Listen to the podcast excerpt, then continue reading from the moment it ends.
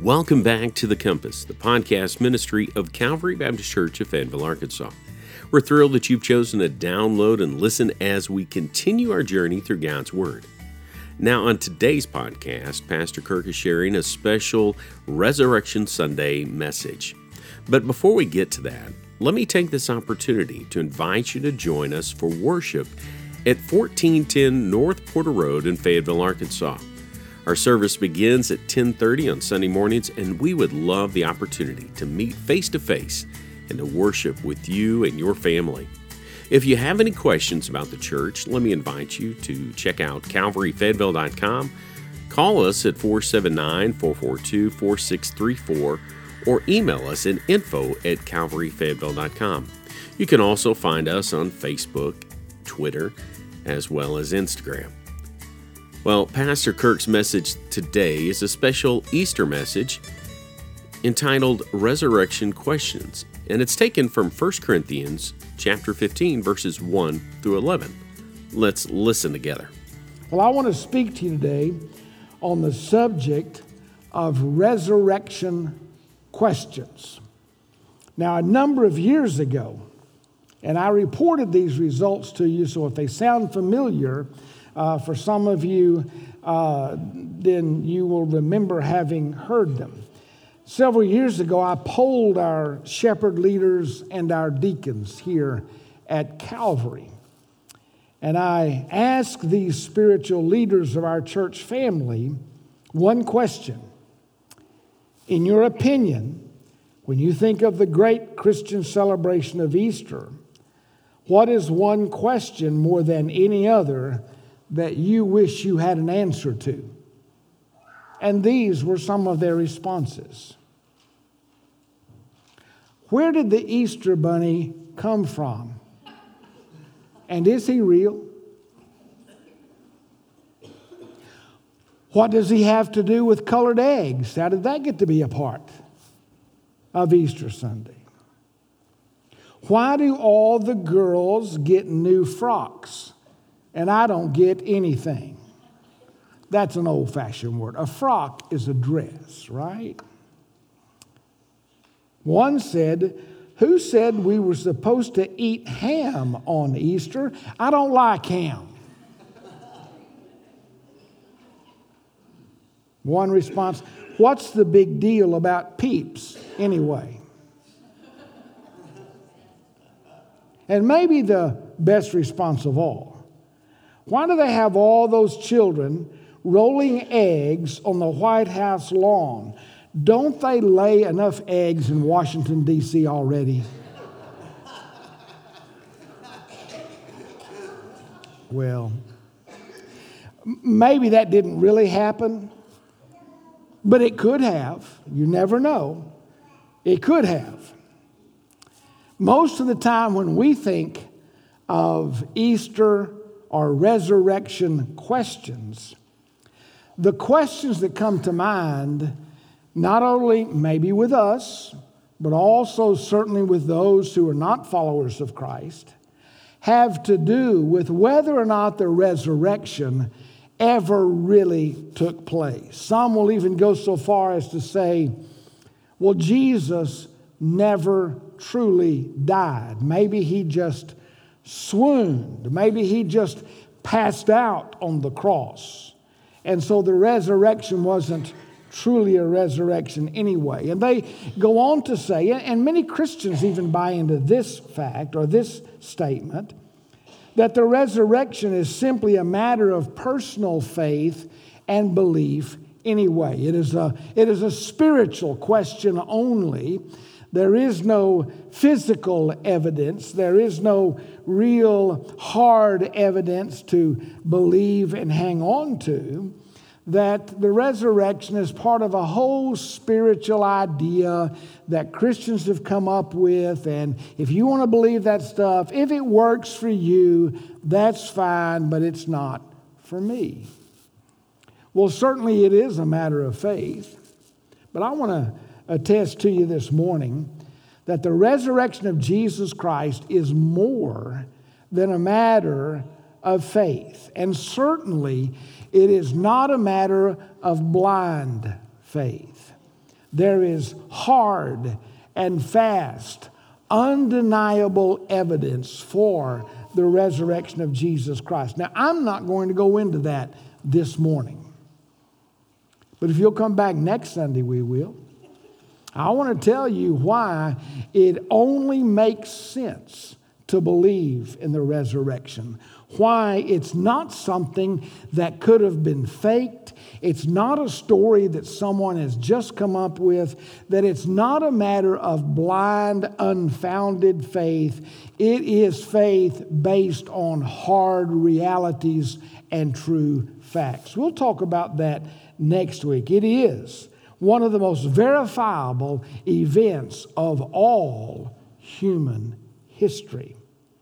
By the way, keep this in mind history is his story. He is the very centerpiece and hero of all of the story of Scripture and the story of mankind. But I want to talk to you about some questions, questions that were raised on the very day of the resurrection. Questions that, that we don't come up with with our own presumed answers, but questions that were asked, four of them on the day of the resurrection itself, recorded in Scripture and asked by people or by the Lord. And then two more added to that that were asked by Paul in response or in discussion of the resurrection. So we begin our reading in 1 Corinthians chapter 15 with verse 1, the resurrection chapter. Paul says this Now I would remind you, brothers, of the gospel I preached to you, which you received, in which you stand, and by which you are being saved if you hold fast to the word I preached to you, unless you believed in vain. For I delivered to you as of first importance what I also received that Christ died for our sins in accordance with the Scriptures, that he was buried, that he was raised on the third day in accordance with the Scriptures, and that he appeared to Cephas, that is Peter, then to the twelve. Then he appeared to more than 500 brothers at one time, most of whom are still alive, though some have fallen asleep. Then he appeared to James, then to all the apostles. Last of all, as to one untimely born, he appeared to me also. For I am the least of the apostles unworthy to be called an apostle because I persecuted the church of God. But by the grace of God, I am what I am, and his grace toward me was not in vain. On the contrary, I worked harder than any of them, though it was not I, but the grace of God that is with me. Whether then it was I or they, so we preach, and so you believed. Now, skipping down a paragraph or so to verse 21. For as by a man came death, by a man has come also the resurrection of the dead. For as in Adam all die, so also in Christ shall all be made alive. And skipping over to verse 45 of the same chapter. Thus it is written, the first man, Adam, became a living being the last Adam became a life giving spirit. This is the word of the Lord. And certainly thanks be to God for it. The first Adam, originally created in the righteousness of God, by his sin, stripped us all naked. The last Adam, suffering the shame of nakedness on the cross, by his obedience, clothes us in the righteousness of God. And we certainly, as Christians, can rejoice and find peace and hope in that fact. As you can see in these verses that we read, and we could have read many more, that the Apostle Paul was never in doubt about the resurrection of Jesus Christ. He had absolute confidence in the fact of the resurrection. Although he was one who hated Christ and certainly was not submissive to Christ, was one who did not believe in Christ at the time of the crucifixion, as one who rejoiced because Jesus was nailed to the tree.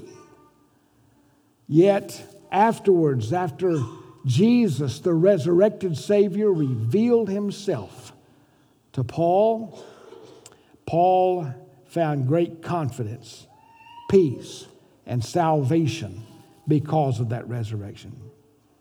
I want to talk to you about some resurrection questions that I think you and I can relate to today. The first one is found in Mark chapter 16. You're welcome to turn over and follow along if you would like. The verses will not be on the scripture, but I will read them to you. The first question is this one Who will roll away the stone for us? Who will roll away the stone for us. Mark chapter 16. This, by the way, is a question that betrays human weakness, human frailty, human futility. When the Sabbath was passed, Mark chapter 16, verse 1 says, Mary Magdalene, Mary the mother of James, and Salome brought spices so that they might go and anoint him. And very early on the first day of the week, when the sun had risen, they went to the tomb, and they were saying to one another, Who will roll away the stone for us from the entrance of the tomb?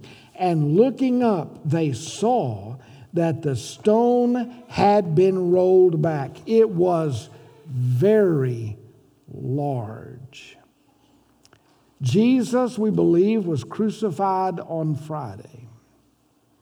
It was imperative that they get him off the cross and into the tomb before 6 p.m. because that's when the Sabbath would begin. Jewish days don't go from midnight to midnight like ours. They go from 6 p.m. one day to 6 p.m. the next day. And it was nearing, uh, it was after 3 p.m. when Jesus had died. They took him down. They had to bury him hastily, not making the proper and the normal and the traditional, customary um, uh, preparations for a dead body to be placed in the grave. And so they hastily placed him in the burial place, a new grave, a new cave that had been dug out for a wealthy man by the name of Joseph of Arimathea. And they placed Jesus there. And the Romans rolled a large stone over that grave with the intention that it would never have to be moved again. And they left him. And at 6 p.m., the Sabbath began. And because it was the Sabbath, the women all that evening and all day Saturday could not and would not def- defile the Sabbath by going to the tomb. But early, as the sun was just beginning to lighten the eastern skies over the Mount of Olives, they make their way to the tomb to properly uh, prepare the body for burial. And they ask the question who will roll away the stone for us?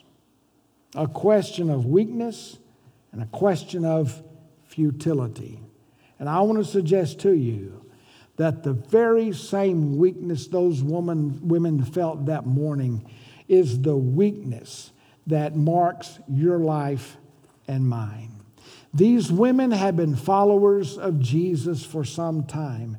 There was Mary Magdalene. She had been delivered from at least seven demons that inhabited her body, but she was healed by Jesus and became a follower. There was a Mary, the mother of uh, the second James, not James and John, but the one that's often called James the Lesser, the one that we read about less than the other. And then there was Salome. This was Mrs. Zebedee. It was Zebedee the fisherman's wife, the mother of James and John. She was an aunt to Jesus. James and John, her sons, were his cousins. These women felt their frailty. They felt their inability in a very keen and physical way.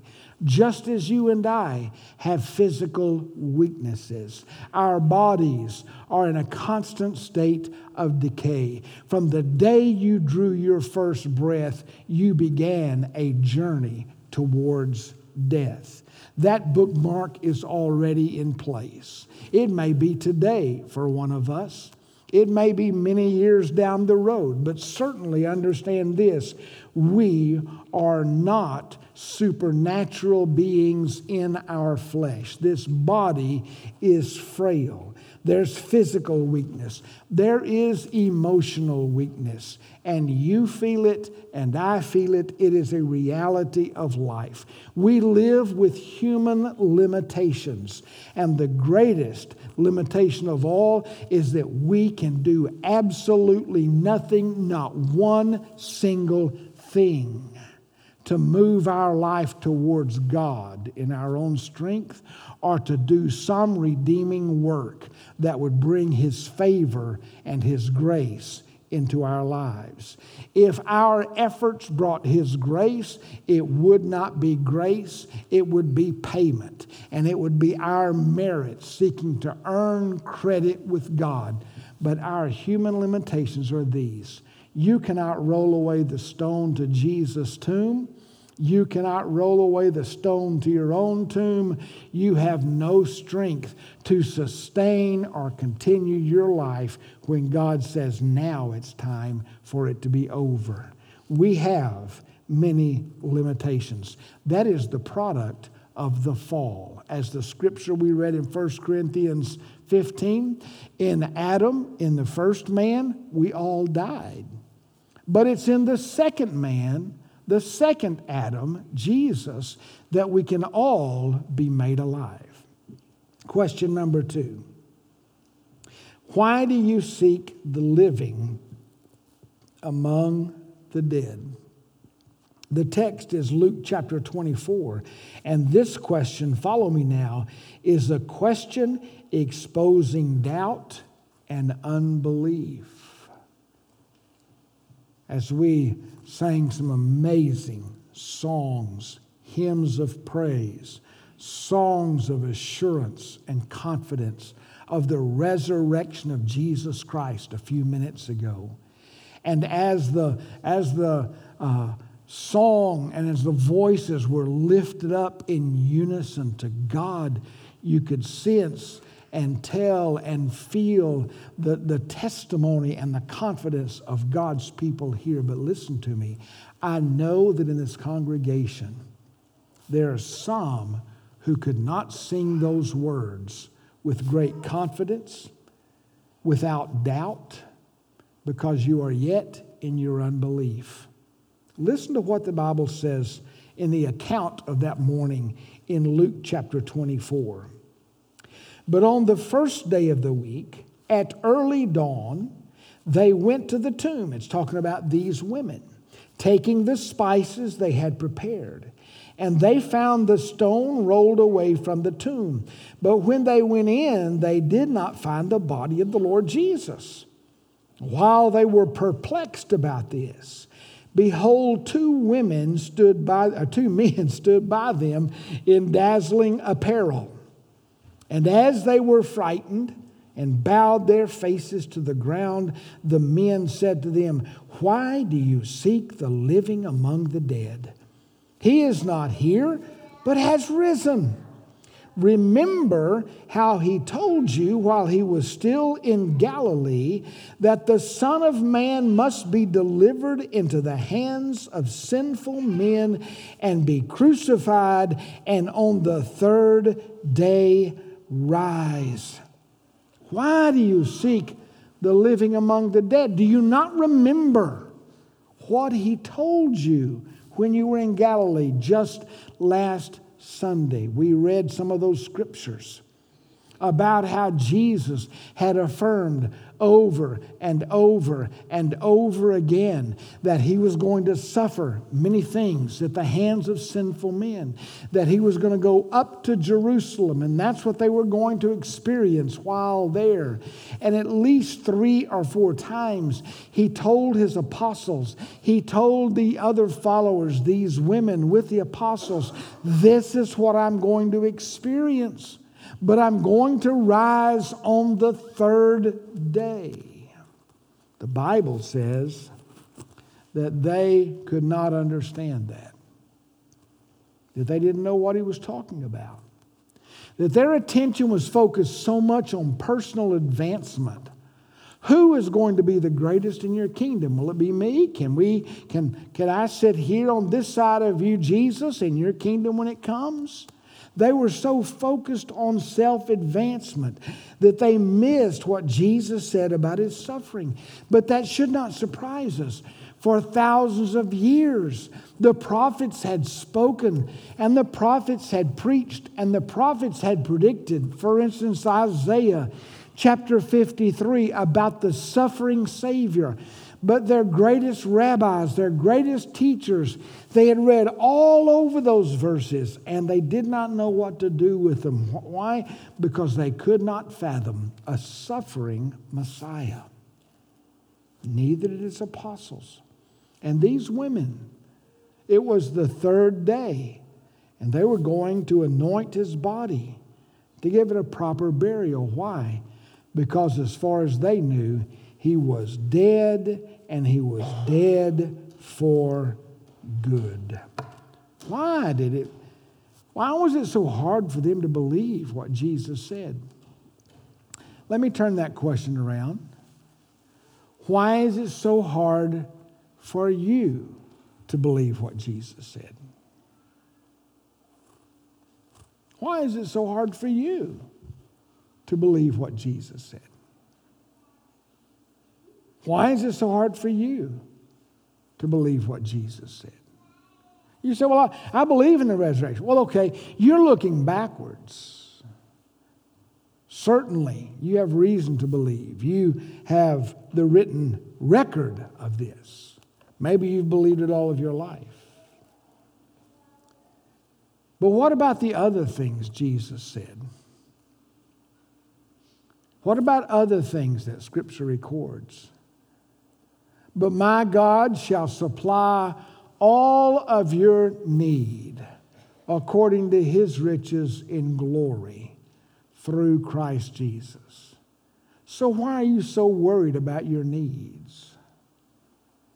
When he said, just the same way that, that God provides for the birds of the air, God will provide for you. You are so much better than they and so much more important. Why do you have a hard time? Why do you fret over having your needs met? When Jesus said to seek ye first the kingdom of God and his righteousness, everything in life will be provided for you. Why then do you seek everything except the kingdom of God and his righteousness? Why do you place your hope in earthly things? Why do you look for happiness and contentment in stuff? Why do you keep your eyes on the horizontal, trying to find meaning in life, peace in life, hope and confidence in life?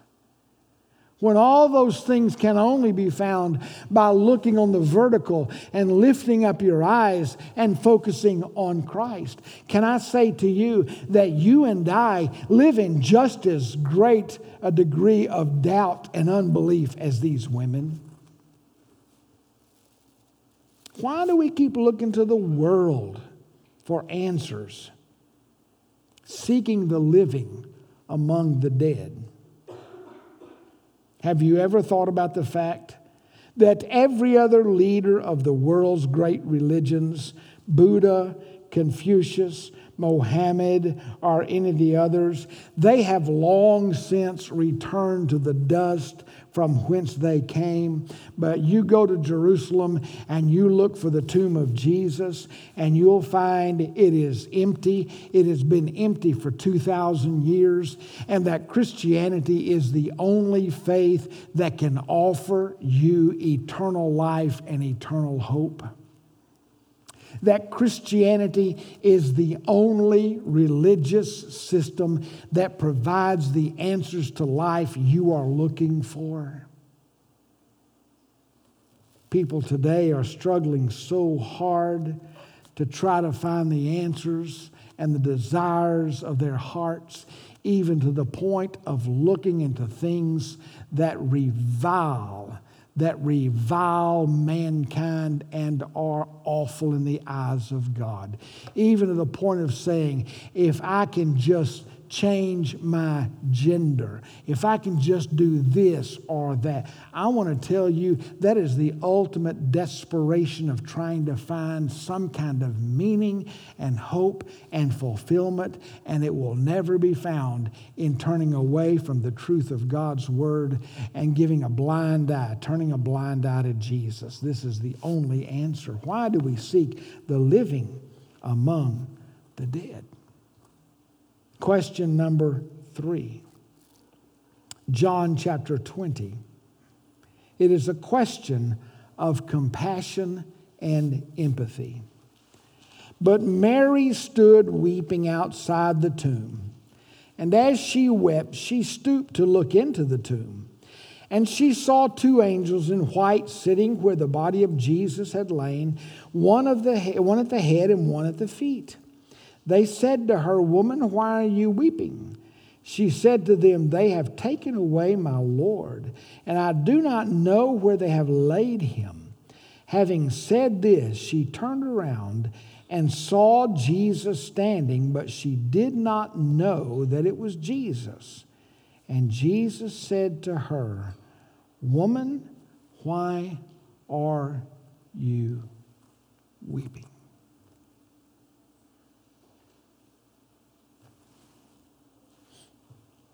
She's already seen the angels, obviously heavenly beings in dazzling apparel.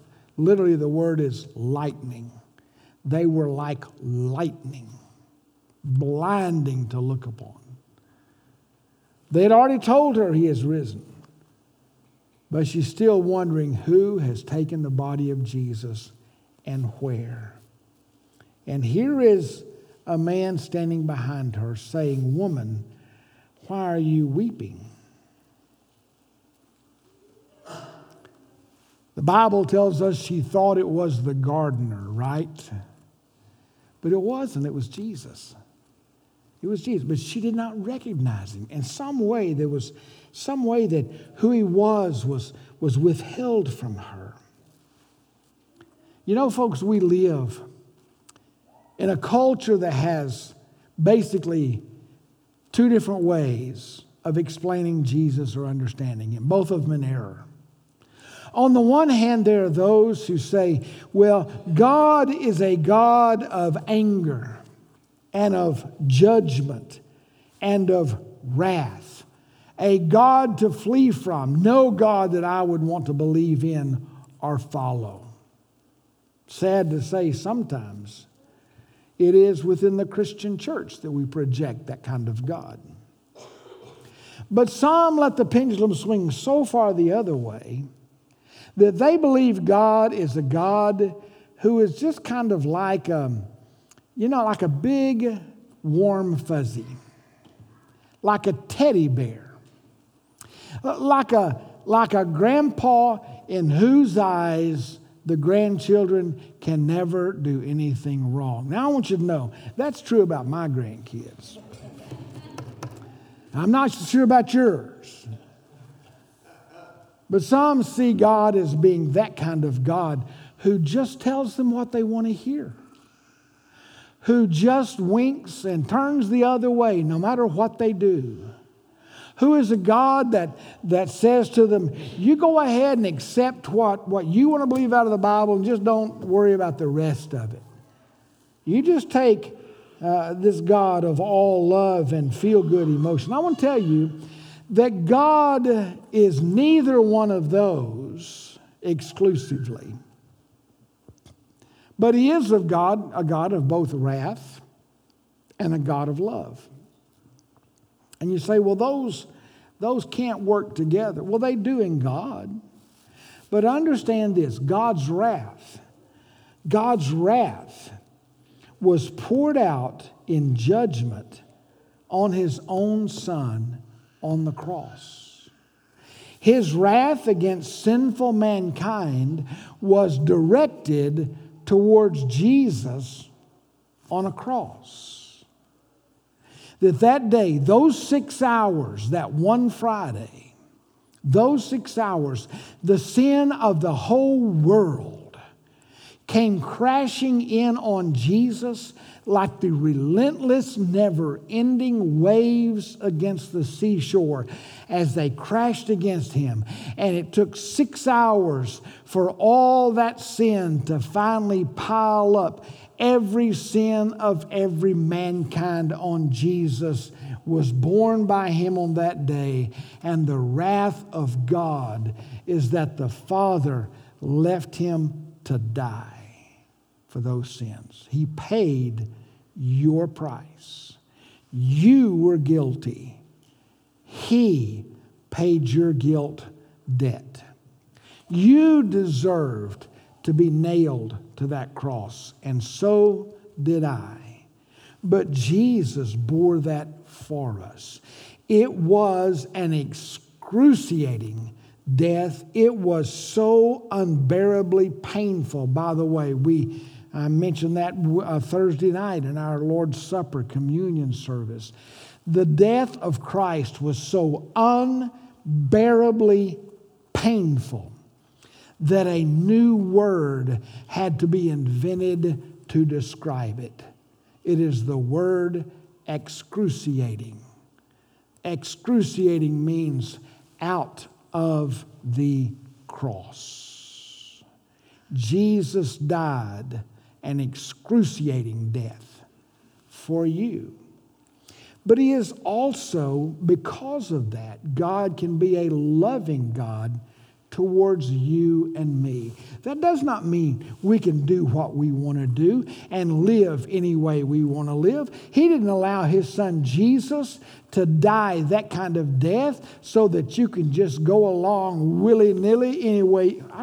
Where did that ever come from? willy nilly. You know what I mean. Just live like you want to.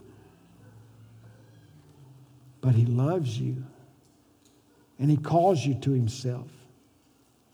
Peter, who went to the cross, I went to the uh, tomb that day and found it empty, said this The Lord is not slow to fulfill His promise, as some count slowness, but He is patient toward you not wishing that any should perish, but that all should come to repentance.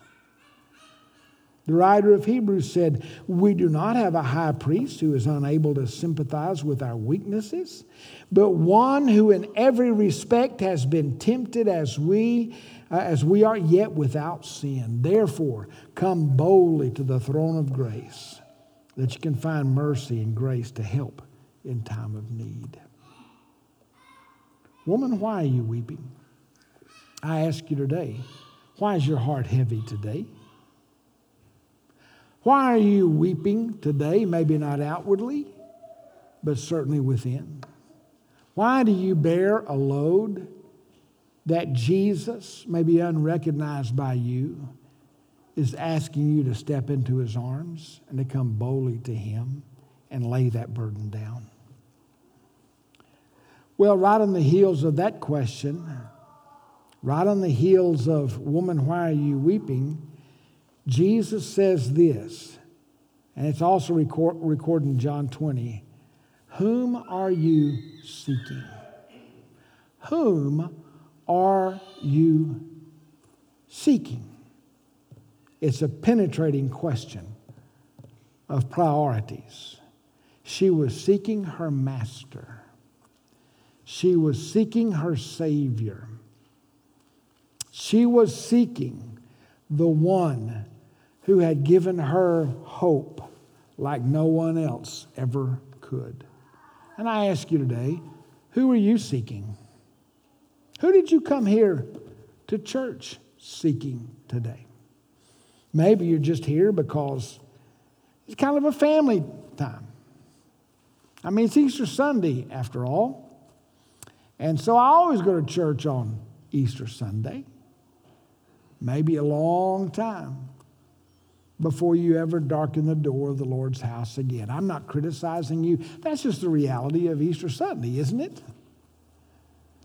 It's just the reality of Easter Sunday. Maybe you're seeking time with family. That's good. That's good. Maybe inwardly you're seeking for something more. Maybe you're not even sure how to answer the question. But the bottom line is every last one of us, beginning with Pastor Dan over here, going across this congregation through the balcony, all the way to Brother David over here, every one of us is seeking something in life beyond ourselves. Something beyond ourselves. It's a question of priorities. What do you care most about in life? Success? Is that what you're seeking? Well, head on down that road. Some of you may find it, some of you won't. But even those who do, it doesn't matter if you climb that ladder all the way to the top. When you get to the end of life, you're going to find out that ladder's leaning against the wrong building because you're going to find your way all the way to the top and never be one inch closer to God. What are you seeking? Whom are you seeking? You see, every decision of life who to marry, what to, to make my career, what decision I have to make. Every decision of life is a spiritual decision. Will it get you closer to God or will it take you away? Can I tell you a prayer I have for my family that I have never even told them? I'm sure this is going to make for some dinner table discussion. My prayer for my kids and my grandkids Lord, don't ever let them succeed in something that would take them further away from you. Don't ever let them succeed. Don't ever let them be good. Don't ever let them have success in anything that would draw them away from you. It would be better for God to take everything away from us, to take every recognition away from us, every bit of success away from us, if it would cause us to seek Him first in life. That is the better thing. The better thing. Jeremiah said, seek the Lord with all of your heart. Very quickly, the last two questions are not found on that resurrection morning, but the Apostle Paul asking them 25 years later. We read, well, we didn't actually read one of them, we came to it, and we, would, we stopped just short of it. And the question is this How can some say that there is no resurrection of the dead? Now, keep in mind, Paul's writing to the Corinthians, and they had heard some wrong teaching. A false prophet had come to that church and said, There is no resurrection for you. There's no resurrection for your loved ones that have died. There's no hope of a resurrection. And Paul writes this resurrection chapter in response to correct that false teaching.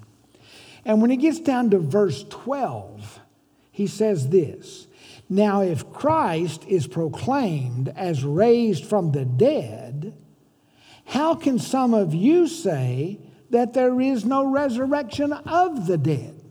And so, in the next paragraph, he's going to, to make an argument. He's going to offer a discussion where he's going to take the resurrection of Jesus and take the promise of the resurrection for God's people and bring those things together and say, because Jesus was raised from the dead, if you're a follower of Jesus, you too will be raised from the dead.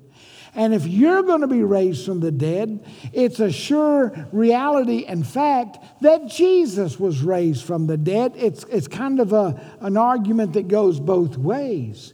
And in verses 12 through 19, he says, Without the resurrection, we have no assurance of a resurrection. The gospel we preach is useless and groundless. Our faith is in vain and it serves no purpose. We are found to be liars and we are still in our sins. Our loved ones who died have perished and are utterly destroyed, and we have no hope in the world and no hope for the next. If Jesus wasn't raised from the dead, all of those things are true. But he says, because Jesus was raised from the dead, we have the assurance of a resurrection too. Our gospel is grounded in the truth, it is powerful to save. Our faith is meaningful and it fulfills God's purposes. We are people of the truth and we have been forgiven. We know where our loved ones are in the presence of God, and we are people of great hope and confidence. And then he goes down towards the end of this chapter and he asks our sixth question. Actually, it's a couplet, it's two questions put together. O death, where is your sting, our victory? O death, where is your sting? I'll not turn and read all those verses at the end of the chapter. But he says in verse 55, O death, where's your victory? O death, where's your sting? The sting of death is sin, and the power of sin is the law. But thanks be to God who gives us the victory through our Lord Jesus Christ. This is a question. Listen to me. Let's celebrate in this. This is a question that mocks a defeated foe.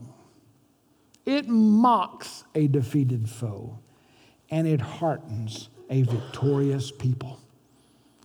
This question is God saying to the devil, Oh, death, you are the one of death. Oh, death, where is your sting? Oh, death, oh, grave, where is your victory? You don't have one.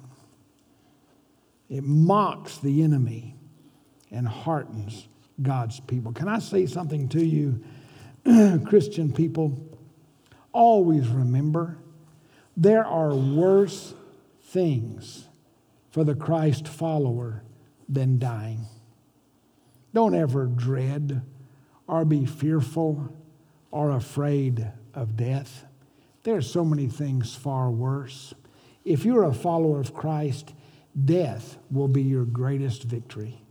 It will usher you immediately into the presence of God. Your last breath here will be your first breath in the place that you were created for.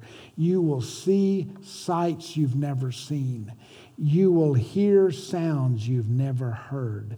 You will smell smells that you've never smelled before. Heaven will have colors that you did not know even existed. And most of all, this resurrected Savior will be there. And I'm convinced when the eyes of a saint opens up in heaven and sees, you saw the expression on Mary's face on that video, the absolute sheer surprise and joy. It won't compare to what it will be like when you see Jesus for the first time and heaven for the first time. And I don't know what Jesus looks like to you. I don't know what he thinks about or how, what, how, what you think of when you see him, but I imagine him throwing his head back in a great big belly laugh, saying, I knew you would like it. Because I've been working for 2,000 years to get it ready for you. Are you ready to see Jesus, the resurrected and living Savior? Will you commit your life to follow Him today? Some in salvation, others in lordship, surrendering your life and your agenda and your plans to the one who paid for everything for you. Father, thank you for the message of the gospel. Thank you for the awful, awful death of your Son, Jesus Christ. Thank you that He bore that excruciating pain on our behalf. But thank you today that He's not a dead example he is our living Lord. And I pray that we will commit our lives to follow him all the days that we live. In Jesus' name, amen. Our heart's desire is that you grow and understand the direction God has for you in your life. We hope that by listening today, you are one step closer to discovering that for yourself. If you live in Northwest Arkansas and are looking for a church to call your own, we invite you to reach out to us at Calvary as we study and serve together. We meet for worship at 10:30 on Sunday mornings at 1410 North Porter Road in Fayetteville, Arkansas. If you wish to find out more information about Calvary Church or simply contact us, you can do that through our Facebook page or at calvaryfayetteville.com. Until next time, remember that God, His Word, and His people can provide direction for life.